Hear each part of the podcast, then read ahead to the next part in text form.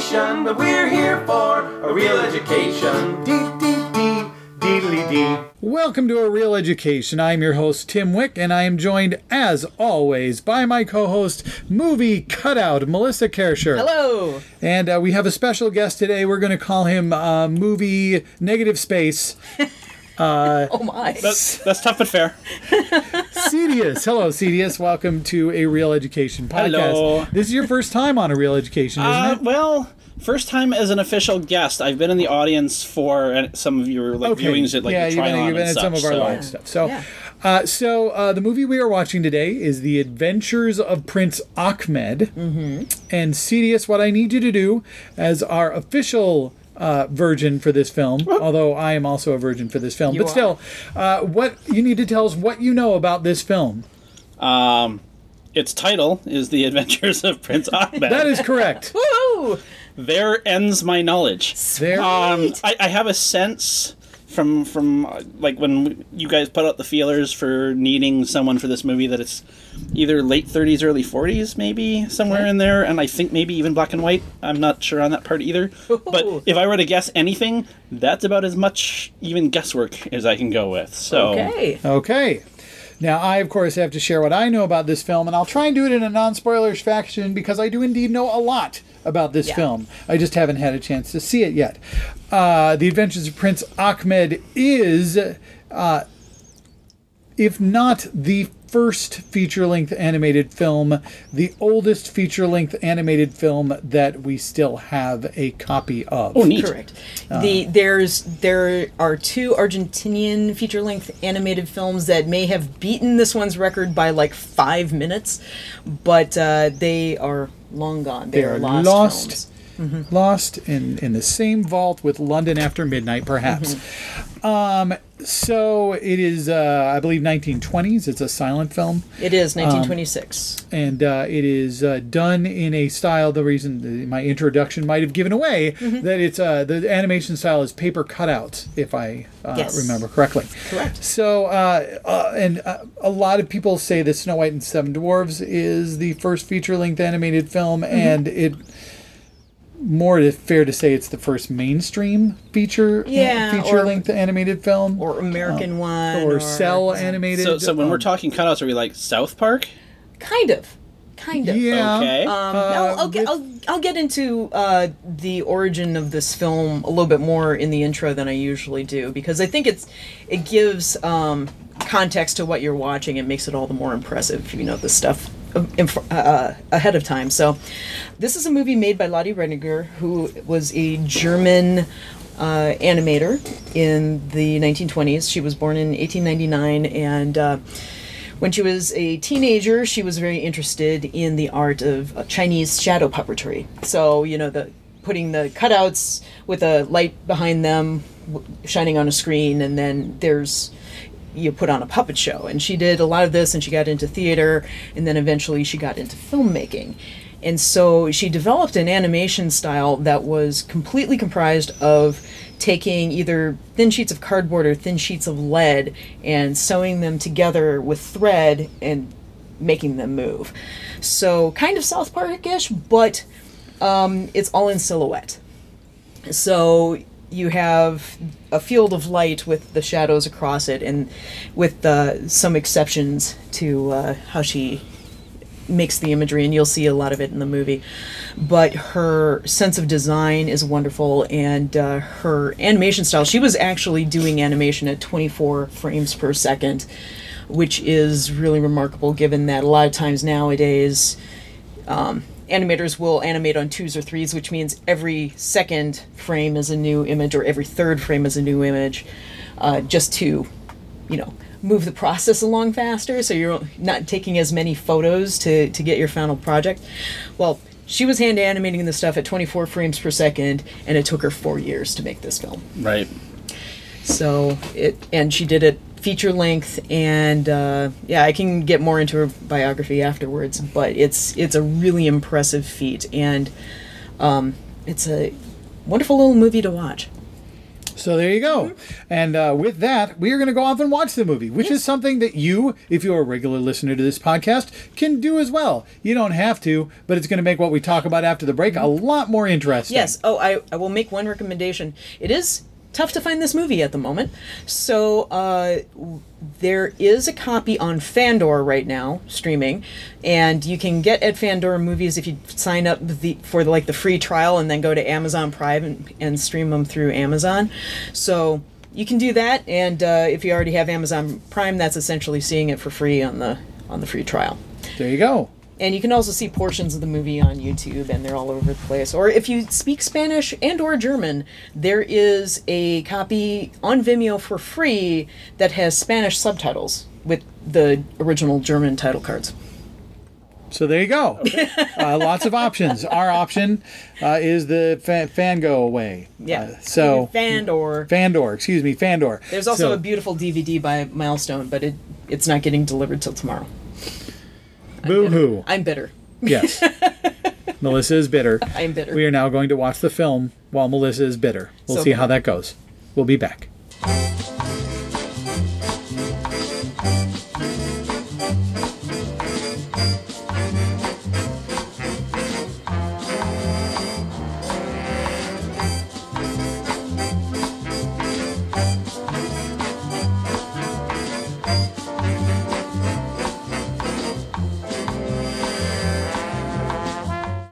We are back. Many demons have been slaughtered. Many uh, women have been nearly raped.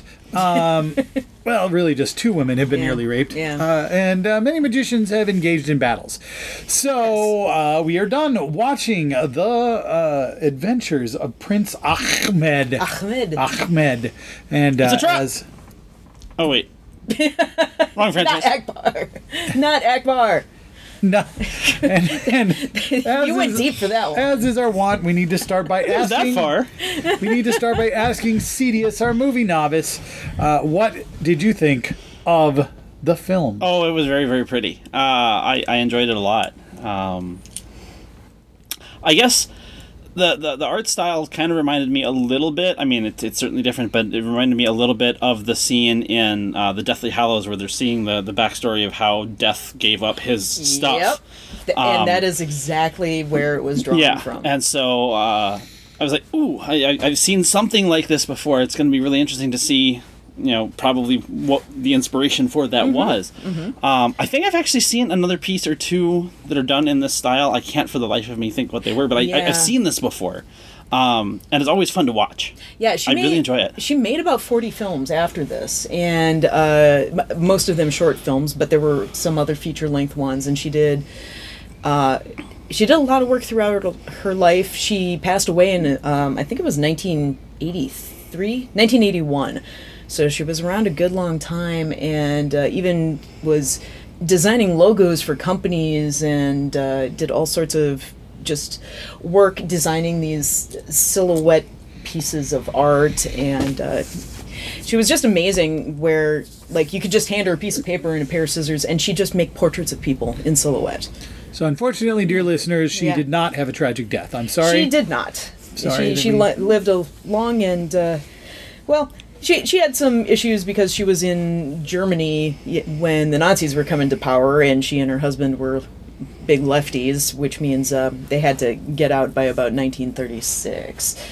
But uh, I should mention him too. His name was Karl Koch, and uh, he was the gentleman who did all the photography for Prince Achmed and uh, they collaborated very strongly throughout their lives. And uh, when Carl uh, passed away in 1963, there was about 10 years when Lottie just really didn't do much of anything.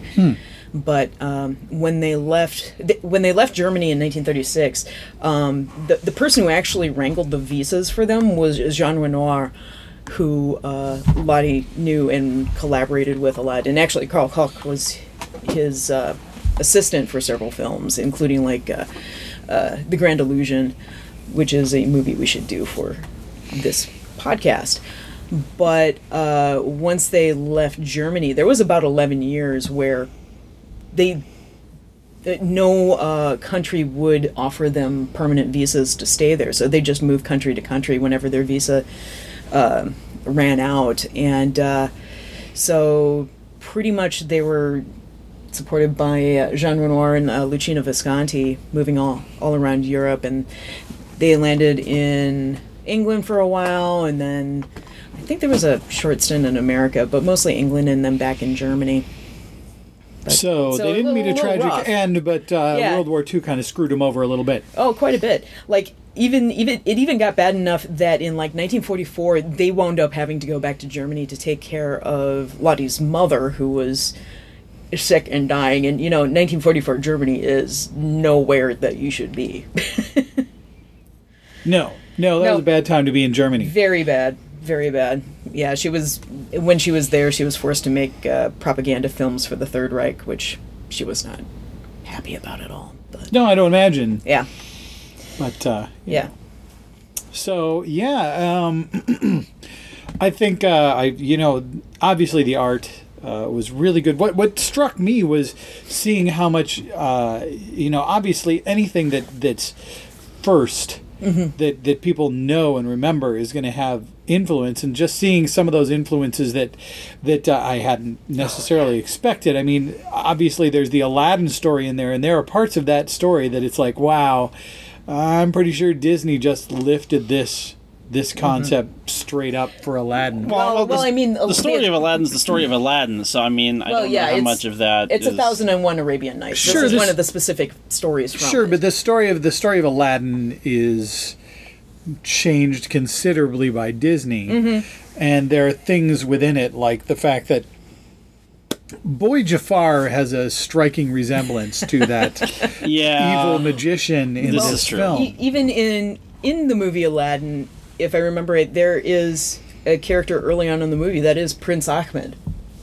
Like they call him by the name Prince Achmed. That's possible. Yeah. I I, uh, I mean I, I haven't seen Aladdin in a long Yeah. time, but there. But I mean, there there's also there's to it. also a clear influence on the Wizard's duel and the Sword and Oh, the Stone. yeah. Oh yes, that's exactly where th- this is exactly where that comes from. yeah.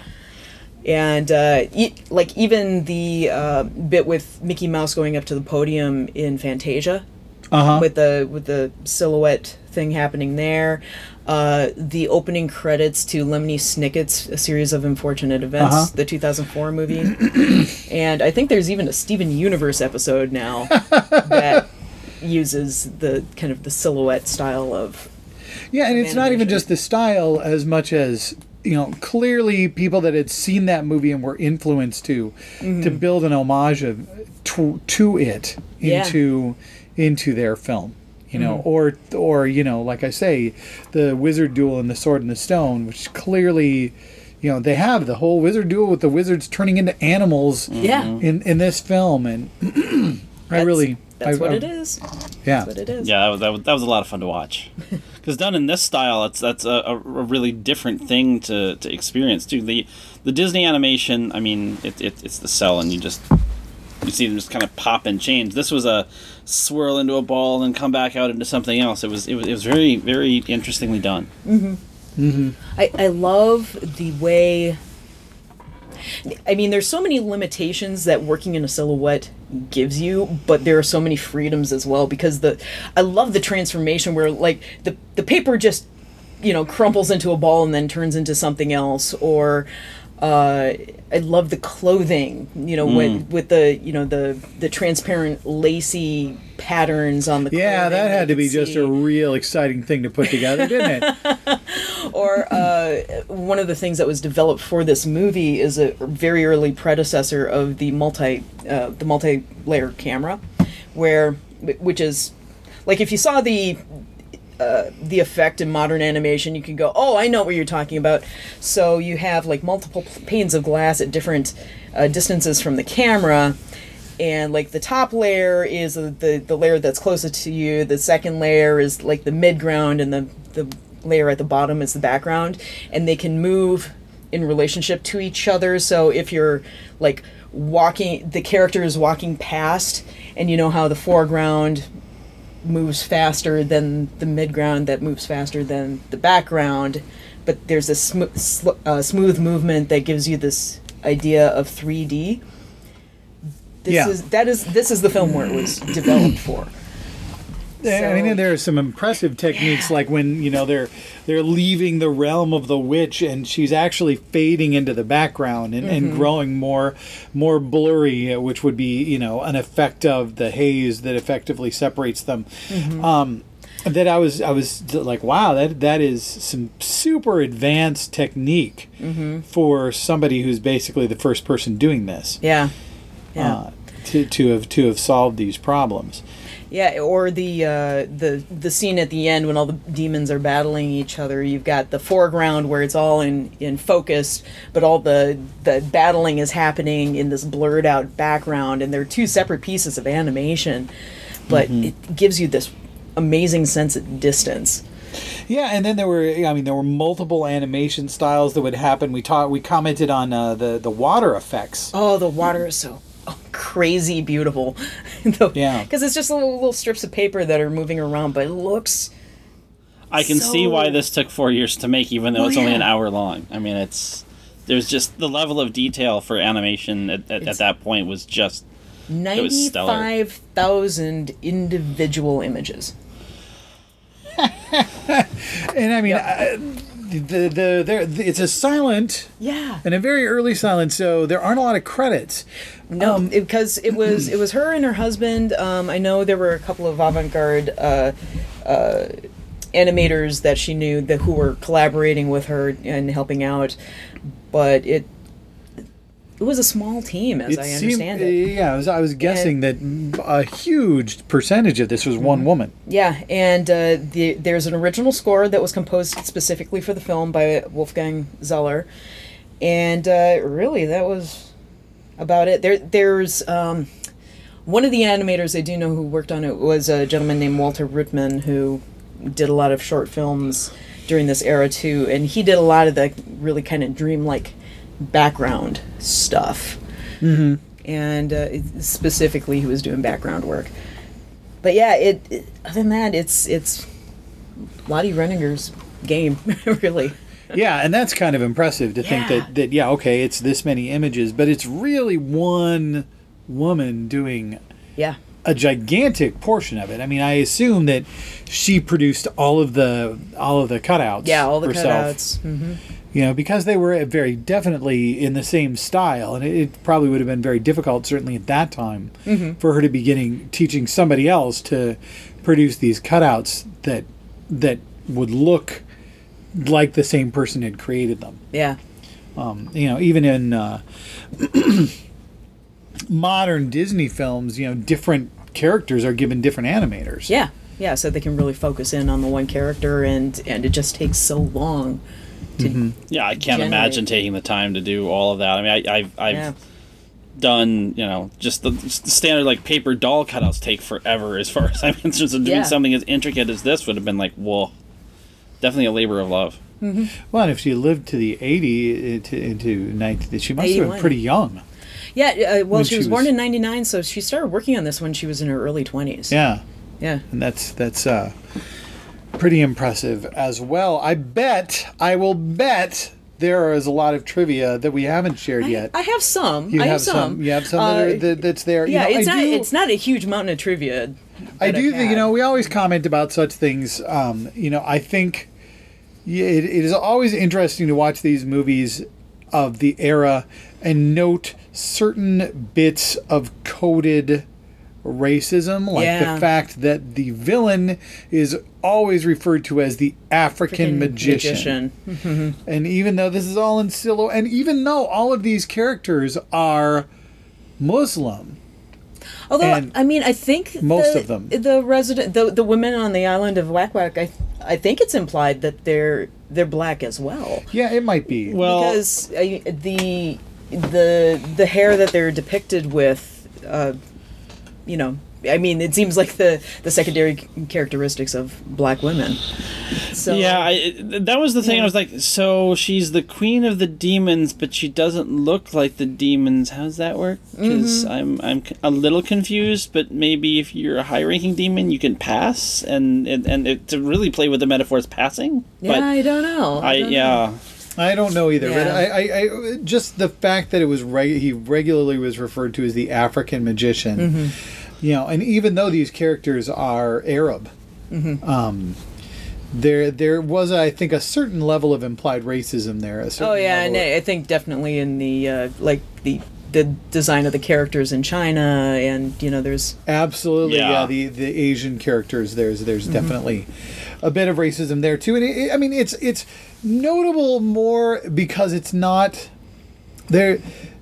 It's not intentional racism. No, it I don't think so. It is using foreign stereotypes to create villains.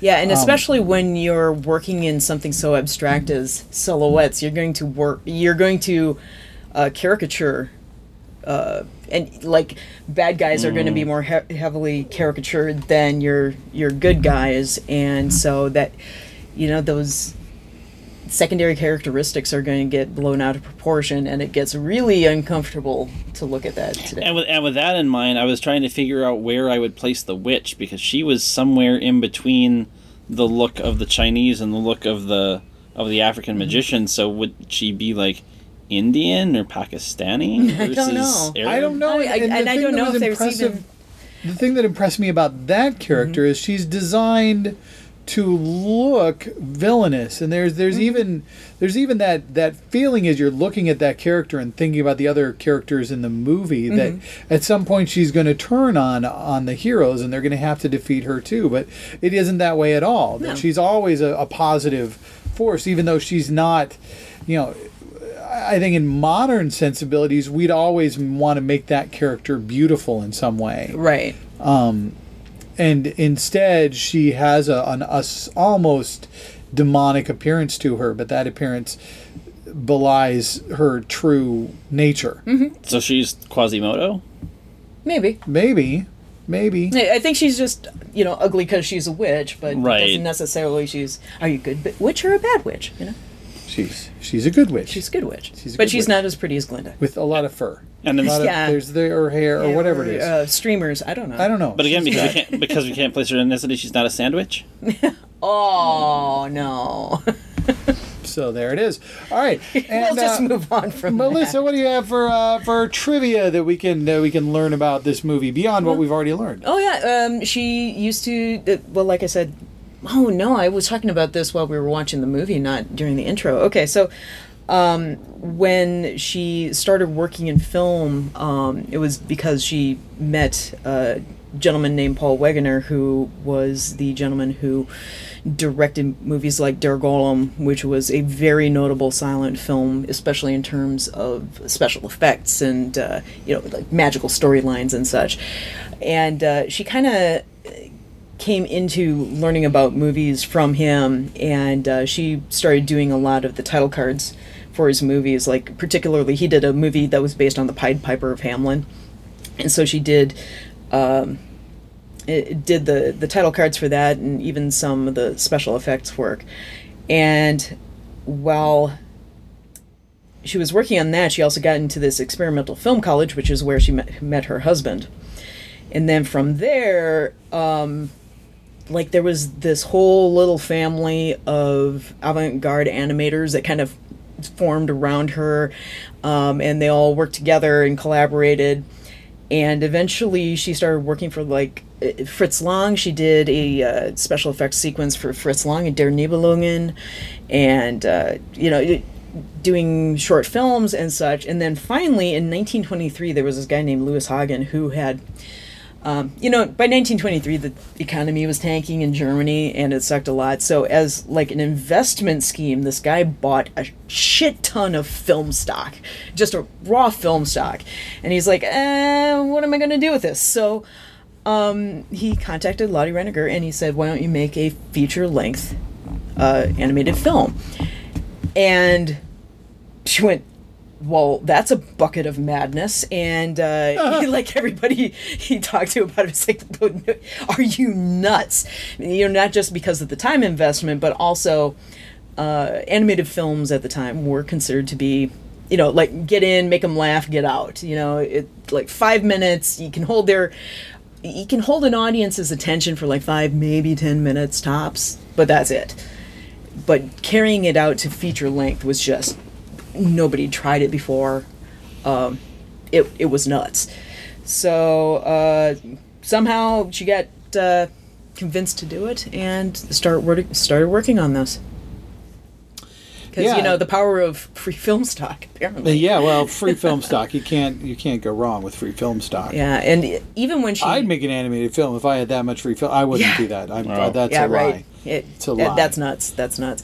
But uh, even after she finished it, uh, the film didn't find a distributor for over a year, and finally it was Jean Renoir who um, finagled a premiere in Paris.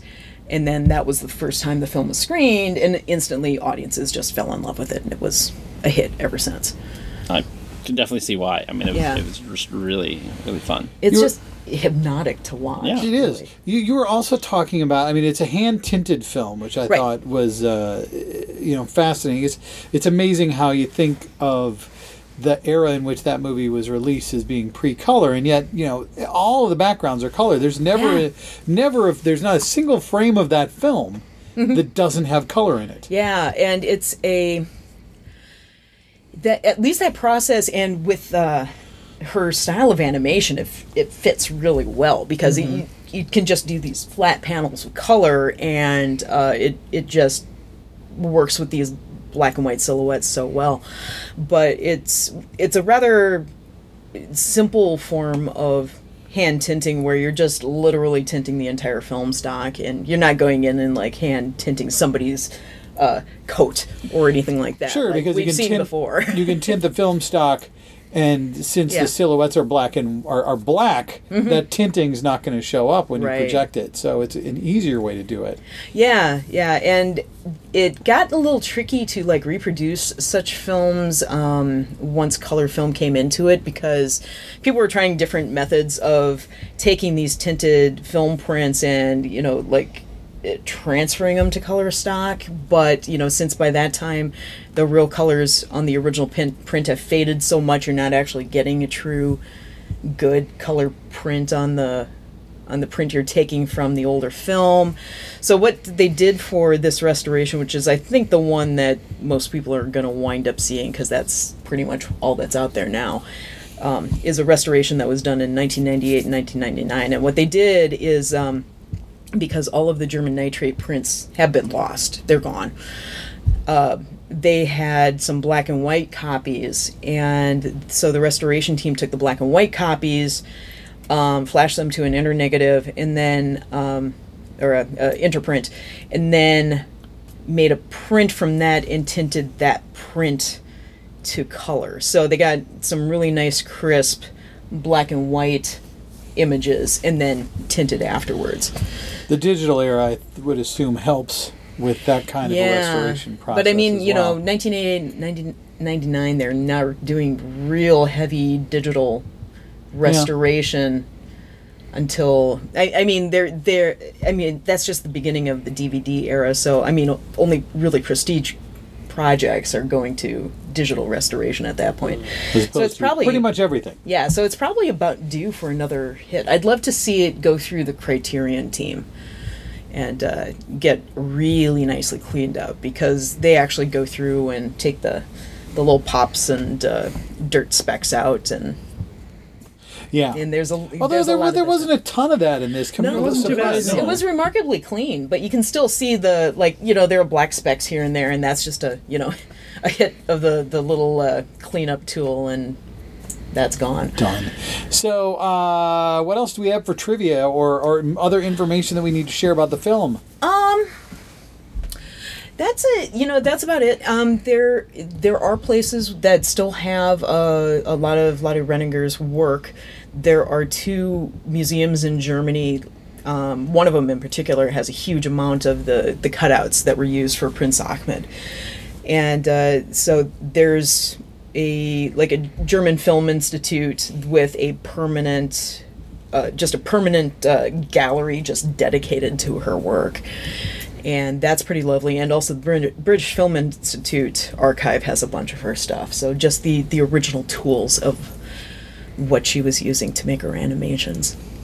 Cool. So Yeah. yeah, if you're in Germany, Yeah, if you're it's in worth Germany, it to go check that out. So I feel like uh, we might be getting to the point of final thoughts. Yeah, I think so. So let's throw the final thought to Cetius. Yes. Cetius, what is your final thought about the Adventures of Prince Achmed? Uh, my final thought on this is if you uh, have the opportunity to, to find this, uh, definitely it's it's worth your time. Um, I, I listen to a, a couple of movie podcasts. I don't frequently watch movies myself these days because I don't have the time. Um, this is one I'm, I'm certainly glad I took the time uh, to watch, and I will actually probably try to find time to watch it again soon. It is, it is really, really good. Melissa, what about your final thought? On June 2nd, 2016, Google had a Google Doodle about Lottie Reiniger. Hey, can you find that? Can you like look up Google Doodles? Yeah, you can. Uh, there's a spot on the Google website. You have to drill in to find it, but past Google Doodles are. I, I out there. remember that one. I do remember Yeah. that one. So, uh, and I guess uh, my final thought is just, uh, you know, I think for a lot of people who aren't really into film, that silent movies often are a, a challenging entry point. Yeah. It's hard to get them into uh, silent films, but this movie I think is awfully accessible. Yeah, Um, yeah. we started pretty late tonight, but I, I felt like if my uh, now 12 year old son had been, if it hadn't been basically his bedtime when we started watching the movie, I think he might have gotten into it. Yeah, I think Um, so. So, you know, I think uh, as far as an entry point into some classic film and, and, and really being able to recognize influence on later work, uh, this is a strong, strong movie.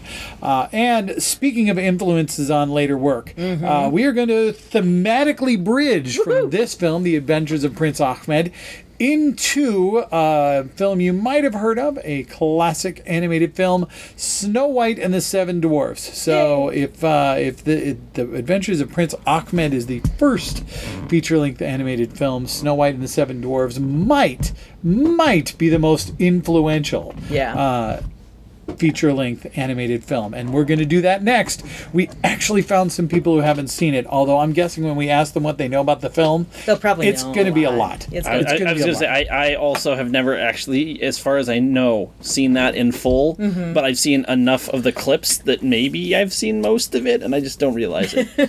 So there you go. I I think that's where a lot of Americans are. but uh, but do join us because it'll be a it'll be a good watch and uh, it's a fine film. So uh, thanks again, Cetius, for joining us. Did you Hey, want to plug anything? well, I also am a podcaster. What? Yeah, I know. Uh, actually, both of the co-hosts here in the room have been on my show, and it was a miracle that Tim was there because it's about Scotch. It was not a miracle. anyway, Well, I said that with the irony of it was all of Geeks Without Gods. See, That's it was true. a play, and so anyway, uh, yes. So you can find it at scotch.xtlpodcast.com. Uh, the XTL stands for Extreme Tasting League because I had this silly idea that I would do different tasting shows. I've managed to spin off wine, but they came up with a cleverer name, and so that's what Yeah. yeah so Basically- scotch.xtlpodcast.com listen to my shenanigans with a couple of co-hosts and uh, at least a guest every show uh, tasting single malt whiskeys from around the world primarily scotland of course um, and uh, giving our opinions as j random person rather than you know looking at the tasting notes because sometimes we don't agree there you go. it saves you the cost of the bottle yeah. yeah, so you'll find out what scotch. If you listen to my episode, you'll find out which of the scotches we tasted that I would cook with. So and there was one Oh. i know right there was one. Oh. So i uh, was amazed too Yeah. so there you go. Uh, and i would uh, drink that one and uh, thanks for listening. We'll catch you next time with Snow White and the Seven Dwarfs. Bye. Yay. bye We hope you enjoyed our film fixation. We'll see you next time on A Reel Education.